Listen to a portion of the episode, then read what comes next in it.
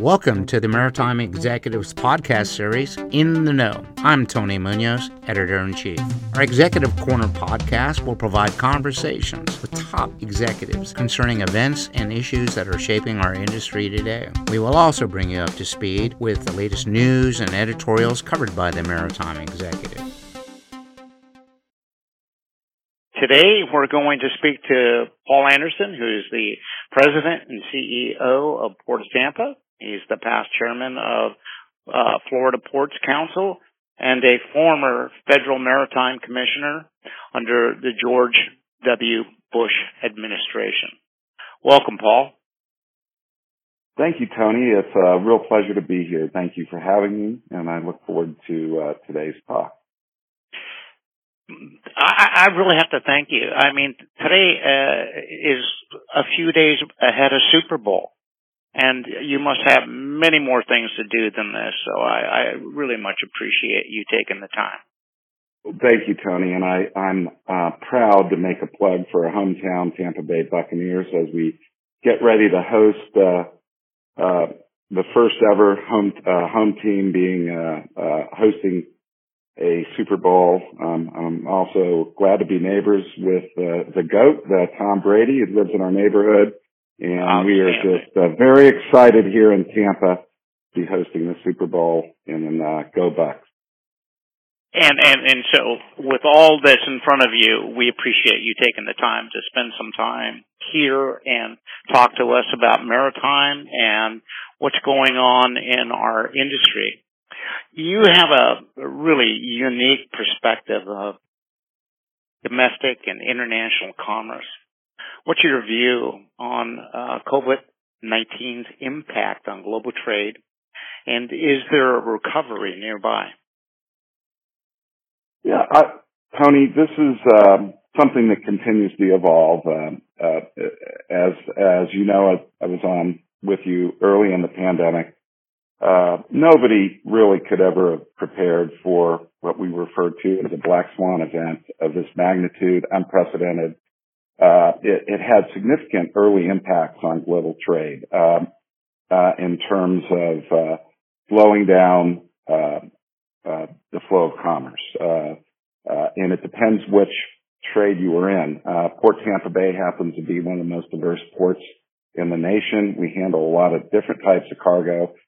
we we saw it. Um, it took a little bit for it to build in, but we're we handle about 47 percent of the fl- refined petroleum that comes in to support Florida's 22 million citizens. We're the third largest state. We saw after about 30 to 45 days a, uh, as, as every, it's very intuitive, a slowdown. People were sheltered at home. Uh, they weren't going to work. They weren't traveling. Then we saw a, a, really it was acute on the jet fuel side as a commodity here through the port. Uh, on, I, I think this happened globally. Uh, so what we were seeing in our market was, um, I believe, happening around the world. Container side, the good news is, is the maritime industry and, in your audience, uh, it, we kept this world, uh, the goods flowing to the citizens of the world in your respective countries. Uh, it, one can only imagine the uh, effect it would have had on on on the world had we had a similar shutdown uh, to the goods, uh, consumer goods, food supply, uh, and petroleum. Let's just use that. I mentioned that. Um, it would have been a panic. It would have been extremely disruptive. Uh, there would have been a lot more uh, disruption throughout the world. And uh, I want to just honor all of those in my comments. Uh, the the uh, crewmen on on the ocean going vessels, our mariners, our our shoreside personnel in the maritime industry, the truck drivers, all the way down to the retail level of our stores for keeping commerce flowing. And it's it's it really is. I think once we get a few years out of this, will be an amazing case study to look at how we were able, as essential personnel, to keep the goods flowing. And we highlighted and spotlighted that uh, here at our port to the community so that we would avoid panic. Uh, and we saw a number of areas uh, where we've seen increases as the pag- pandemic progressed. Uh, I mentioned our diversity. We handle a lot of break bulk, um, aggregate road building materials, steel. We have new lumber service during the pandemic, and we've seen growth in all of these areas because the construction industry really has, uh, particularly in our region and in the state of Florida, uh, we are still seeing migration to our state, um, almost a thousand people a day. Uh, and the construction industry here has grown during the pandemic and, uh, listened to economists yesterday speak at our 32nd annual steel conference we hosted. Uh, and, and that is going to continue for the future, particularly for here in the United States in Sun Belt states, uh, you know, where, where there's warmer weather. Uh, and I think Florida, will have that as well. Absolutely. And I, I do agree with you. Uh, I think the maritime industry, um, from every infrastructure that we have in place, um, performed at a really high level, and I'm very proud to be part of the industry. COVID has also devastated the cruise industry. Um, matter of fact, we're um, working on our cruise edition right now, featuring Regent Seven Seas and its CEO, Jason Montague. Um, but uh, COVID has impacted uh, the industry, and air, hotels, restaurants, and especially in Florida. What does it look like for tourism? Uh, you're you're a major port uh, for cruise lines. Um, how are you seeing the industry um, recover? when we're talking specifically about the cruise industry, um, right? we we we have uh, we are one of the four major cruise ports in the state of Florida, um, with the, the the three largest in the world being Miami, Port Everglades, and Port Canaveral. We were handling pre-pandemic, um, uh, uh, you know, four cruise lines. We we had three new cruise lines announced they were starting sailing this cruise season this past November. Of course, all of that came to a, a, a halt uh, in uh, early on in the pandemic, and it severely impacted not only their the cruise industry, their employees, their the mariners who sail on those, uh, but the ports that handle those cruise ships. In in our case, I mentioned earlier that we're very we're the most diverse port certainly in the state and one of the most diverse. So we've been able to uh, manage through this pandemic because of our other uh, cargoes that are in our, our, cargo portfolio. But it's severely impacted some of our sister ports, uh, and and and it's really uh, we are very fortunate that we haven't had to make some of the tough decisions that that they've had to make with employees and and uh, you know keeping their their their businesses open. Um, our first and foremost is the safety of not only our, our employees, but uh, when the cruise passengers come back. Uh, I think that the cruise lines, uh, we have been in constant communication through through various associations we're involved with, particularly the Florida Ports Council and the American Association of Port Authorities. We have a working cruise committee where we actively engage with CLIA, um, um, the Cruise Line International Association.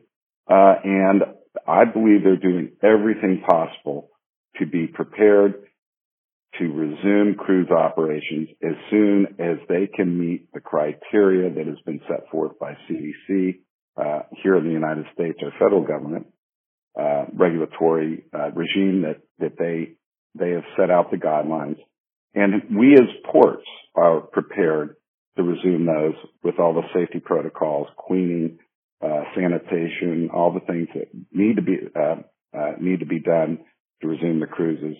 And I, I, I believe this is going to happen as we see vaccination get to, uh, you know, picking up speed in delivery of vaccinations to the American citizens. And I hope that it's we're four or five months maximum away from the resumption of cruise. Yeah, the complexity of managing ships with people um, uh, is going to be um, interesting. I think uh, speaking with the cruise industry, they are really addressing these issues and understanding that they go from port to port and that they have to work with those executives that manage those ports and uh it, it's a real big deal and uh and we really want to go back to cruising ourselves it's one of the things i enjoy uh getting away and cruising um and i and i miss it and uh uh, I also miss dining out and uh, going to events. So I'm really looking forward to the world getting back to normal.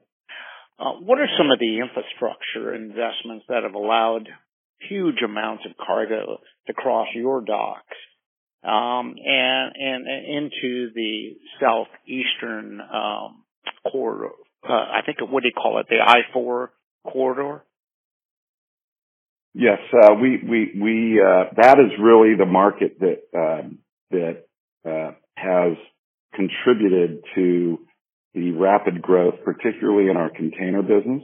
Um, in the last two years, uh, we have gone from being a very very one you know, one carrier, small carrier. It was a trans transshipment to get into Tampa. To now, uh, uh, we have uh, direct Asian services, post-Panamax vessels coming into the port, weekly services uh, with seven of, of, the ten top uh, ocean carriers in the world. Uh, and uh, we just added a new weekly service with Zim, which uh, you know, which began last week. Uh, that would be to Mexico, and, and so the the this is being driven by the strategy that we pursued starting about eight years ago when I when I arrived here in Port Tampa Bay.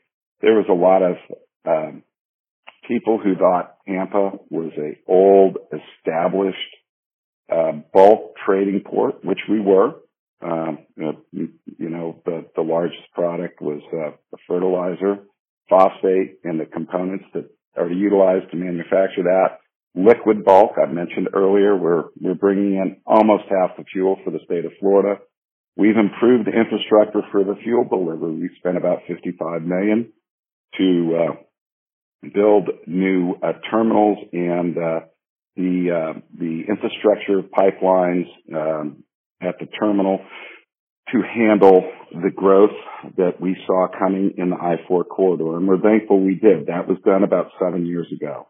We are expanding our uh, container terminal, doubling in size, uh, adding new cranes, about 40 acres of new container grade uh, uh, paved uh, pavement. We are we are moving forward with our bulkhead improvements to handle uh so we can work multiple ships at one time.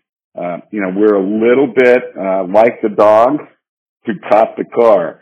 We pursued containerization aggressively for many years. We, we, we got in, we brought in two post-Panamax cranes. We didn't have any weekly, uh, direct services.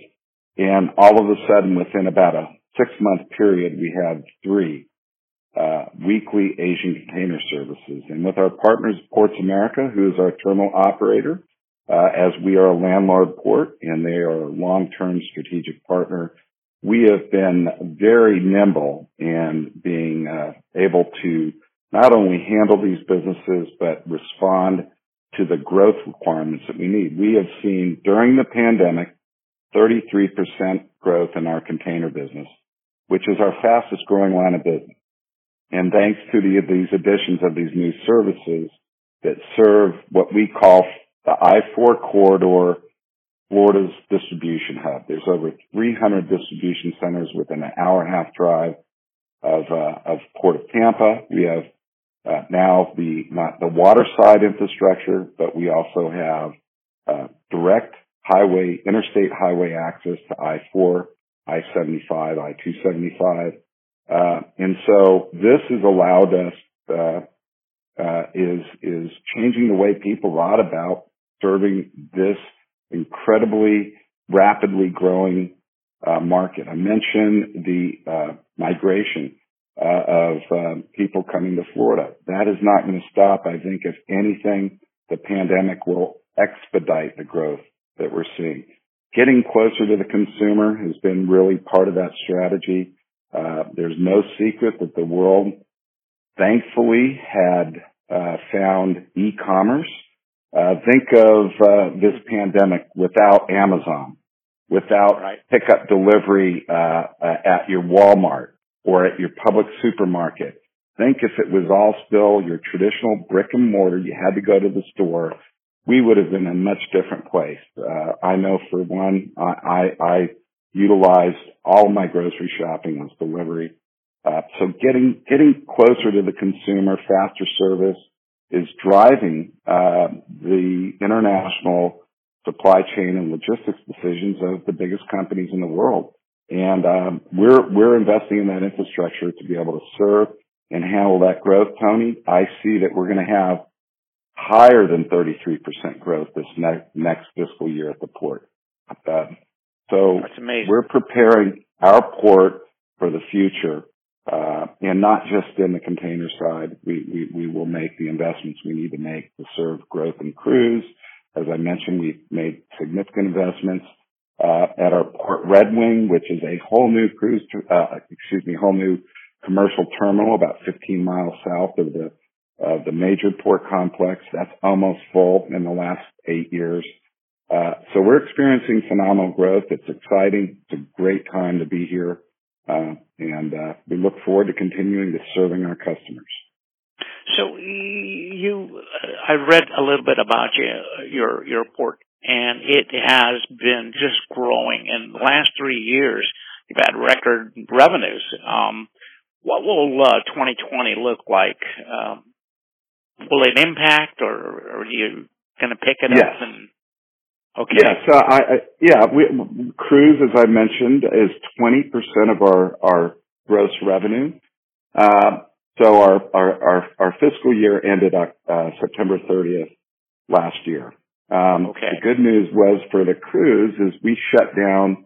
Cruise shut down in early mid-April. Our cruise season is November 1 to mid-May. So we, we got the bulk last year of our cruise revenue. So we didn't see a true 20% reduction in, in our revenue. This year, we're going to prob- probably go the entire cruise season, which, as I mentioned, November 1st, we had no cruise business. But what we've done, we've still had near record net income, uh, uh, at our port. Uh, what, what that means is that we've reduced our expenses and our operating costs. We've been very diligent in how we've uh, um, uh, implemented our capital projects. Uh, we've had to spread a few of those out, but we've also increased revenue in our other areas of business. So at the end of the day, we're really looking, even though cruise would have been 20% of our revenue, we may be down less than 10% at the end of the year um, because we've been able to, to, grow other areas and then reduce the expense cost. Yeah, that's outstanding. I, I think that's pretty amazing. I have um, some friends who live in condos uh, in the complex around surrounding the airport. Um,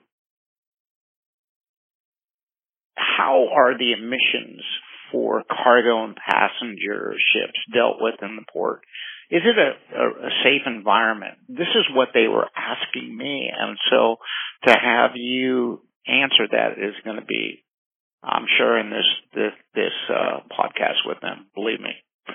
Yes, um, Tony, it's, it, it's, I'm sorry.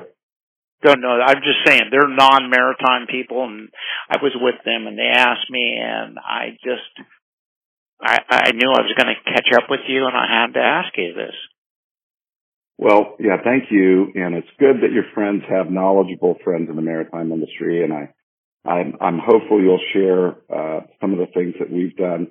First of all, uh, as one of the first ports in the nation to have a dedicated environmental department, which, which was Port Tampa Bay, we're extremely proud of our efforts to reduce both air emissions in and around the port. And since joining the port in 2012, I've made protecting the quality of air, water, and the lands of uh, Tampa Bay's region a top priority for our entire organization. And we've built that into the culture of our organization. And when you talk about whether it be cybersecurity, Tony, environmental protection, um, uh, cost. It, it, it starts at the top, and that's me. And this is something I really believe in. Uh, I noticed in your current issue you had. Uh, I love your references to uh, yeah, Bob Dylan. It's been it's been changes are blowing in the wind. I see um, one of your uh, uh, uh, articles is talking about reduction of any bottled water on all ships around the world. They're making the purest water in the purification system. Why do they need bottled water? We've already done that at the port. We've eliminated all plastic use in the areas I can control. Um, we focused on um, working with environmental partners. We have a world-class bird nesting program here at our, our uh, beneficial uh, uh, spoil islands uh, with the Audubon Society. They've been award award winning. We get uh, we work with uh, uh, the local um, environmental groups. We put in water goats, which are, are where the river enters into the port waters. It catches plastics that are not coming from the port; they're coming from other places. We're capturing that. Um, we also Our facilities are required to meet strict international, federal, and state and local regulations more than any other place in the world to reduce the emission of har- harmful pollutants that enter the environment. And we partner with the U.S. Coast Guard, the U.S. EPA, the Florida Department of Environmental Protection to ensure that all of our operations at the port meet or exceed these standards. Um, our local Coast Guard office, that's a routine responsibility of the United States Coast Guard is inspection of vessels visiting our port to ensure that they're operating in a clean and compliant manner. They're not dumping anything or any waste. Uh, they also observe emission issues and uh, any complaints that would be received by those neighbors about the report would be investigated by the Coast Guard.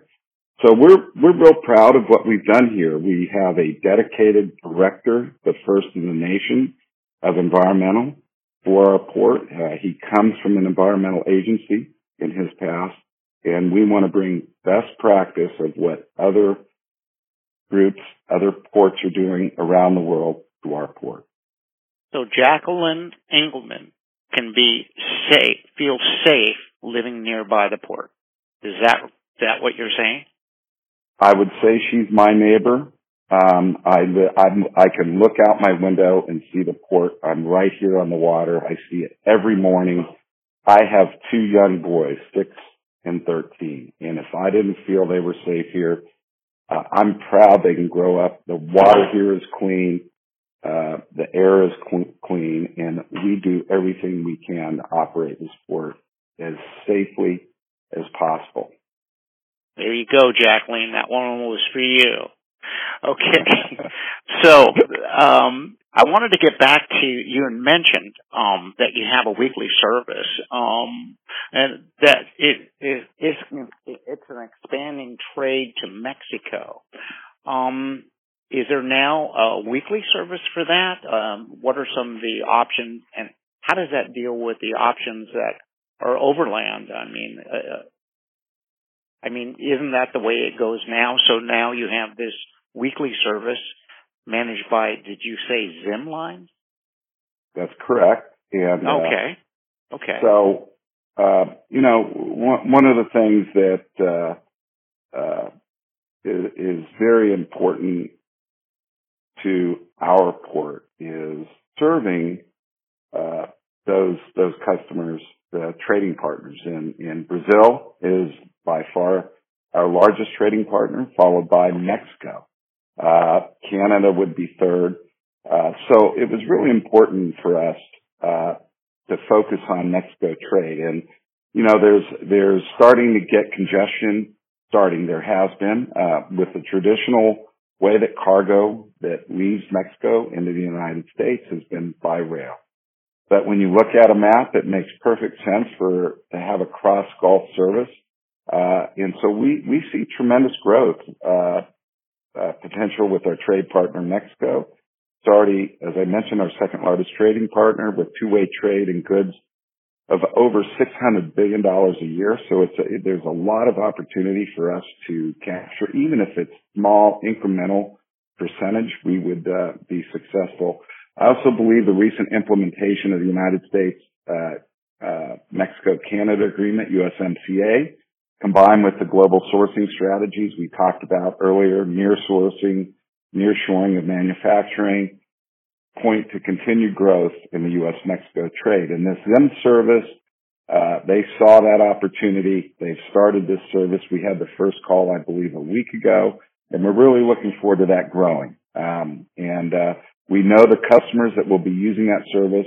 Uh, I was on a call earlier today, uh, and they are uh, telling us that those will ramp up very quickly to as they shift cargo from other modes of transportation to this uh, uh, direct service from Mexico. But, well, congratulations on that, and I hope it serves you and your clients well.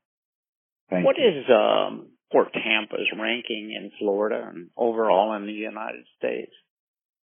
Well, Tony, uh, I, I like to say, you know, once you've seen one port, you've seen one port. Uh, when I was a federal maritime commissioner, I had the opportunity to visit ports around the country, other international ports on a few occasions. Uh, they're, they're all different and even how you rank them is different. Um, and, and sure, we, we are, are the largest port when you, by, by real estate of over 5,000 acres. We're the largest in bulk commodities, and so that would be fertilizer, limestone, granite, cement, coal. We're the largest in our liquid bulk, the petroleum, sulfur, ammonia, orange juice. Uh, and in break bulk, we're, we're Florida's largest steel handling port uh, with a cluster of related activities involving manufacturing, fabrication, processing and distribution of steel products, uh, and last spring, we also began receiving regular shipments of break bulk lumber. I mentioned that earlier during the pandemic, new service. So, you know, we're largest in those areas. We're not the largest in cruise. That would be Miami, Canaveral, Port Everglades. Uh, those are the three largest in the world. We're not the largest in containers. That would be Jacksonville, Miami, Port Everglades in some order in the state of Florida. Um, but as far as, uh, you know, we're in the top 10 to 15. I can't tell you exactly off the top of my head when you consider tonnage and bulk tonnage, uh, in the nation. Uh, but certainly it's our diversification, uh, that really makes us, uh, a, a very viable option for a broad range of customers. It gives us, uh, really good financial strength in that diversification. It's just like your personal portfolio. You don't want to be over invested in any one cargo and, uh, or excuse me, any one commodity or, and, and, and that goes, uh, goes for the, uh, cargo diversification that we have at the port. Um, and I think that, uh, even the rating agencies, when we get, we just received a, uh, reaffirmation of our, our financial rating from Fitch, uh, with a stable A, A rated, and, and that's because of this cargo diversification. And, uh, we, we're not the biggest maybe in any one area, but we have such a good, strong portfolio that makes us uh, a, a, very stable port, uh, platform for, uh, for, for now and for years into the future. So is the port a private or a public um, complex? Yeah, so Port Tampa Bay is a legislatively created independent port authority. What that means is we are created by the, the state of Florida government. Uh, we have a board uh, with five members appointed by the governor of Florida, the mayor of Tampa, and a county commissioner representative for a total of seven. And we're public, private, quasi operating entity. Having said that, we, we operate under certain public, uh, regulatory you know, procurement, for example. But in many things we do, Tony, we operate much more like a private entity. We are competing with other ports around the, the, the country and the world uh, for our, for uh, for goods in in, in shift. Uh, we we have to go market to the world, uh, and and we you know we just didn't sit here and wait for uh, ocean carriers in China, in uh, Europe, uh, Latin America to say, oh, Tampa might be a good place to bring our ships. We went to every one of these corporate entities as a marketing business development, just like you would in the private sector. Took years of work, years of investment, uh, in a, a, a strategic uh, vision happen. And it's very similar to what your private businesses are doing. And my my goal is that when when we have private uh, partners and private customers, they feel like they're operating and working with a very nimble, responsive, customer service oriented private sector like port. And that's, that's our goal here and to create new jobs and economic impact for our state and our region.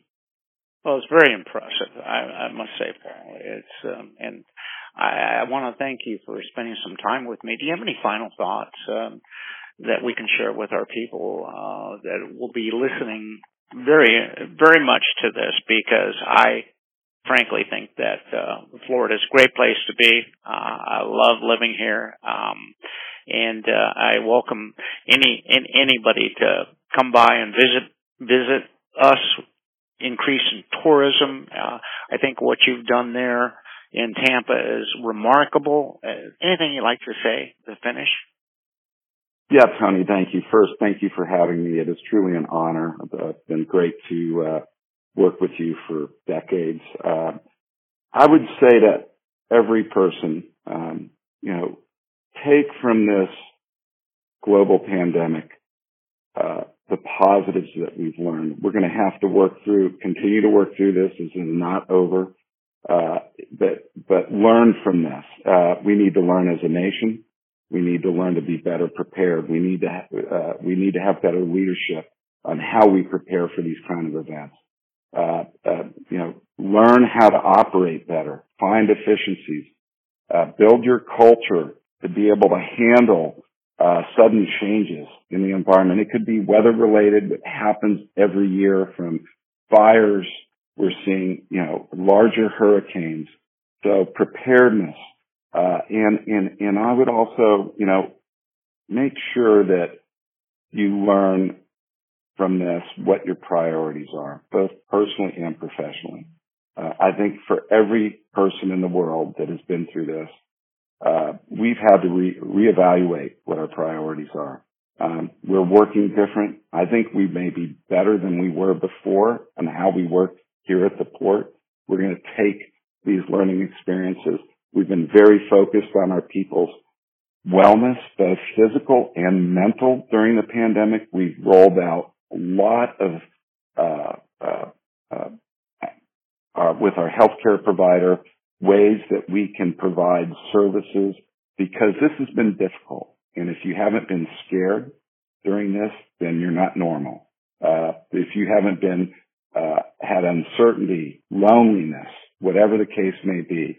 So we've been very focused on coming out of this pandemic better than we were before. I wish everybody to continue to be safe as, uh, and take the, still take the precautions as, as these variants emerge until we all get vaccinated.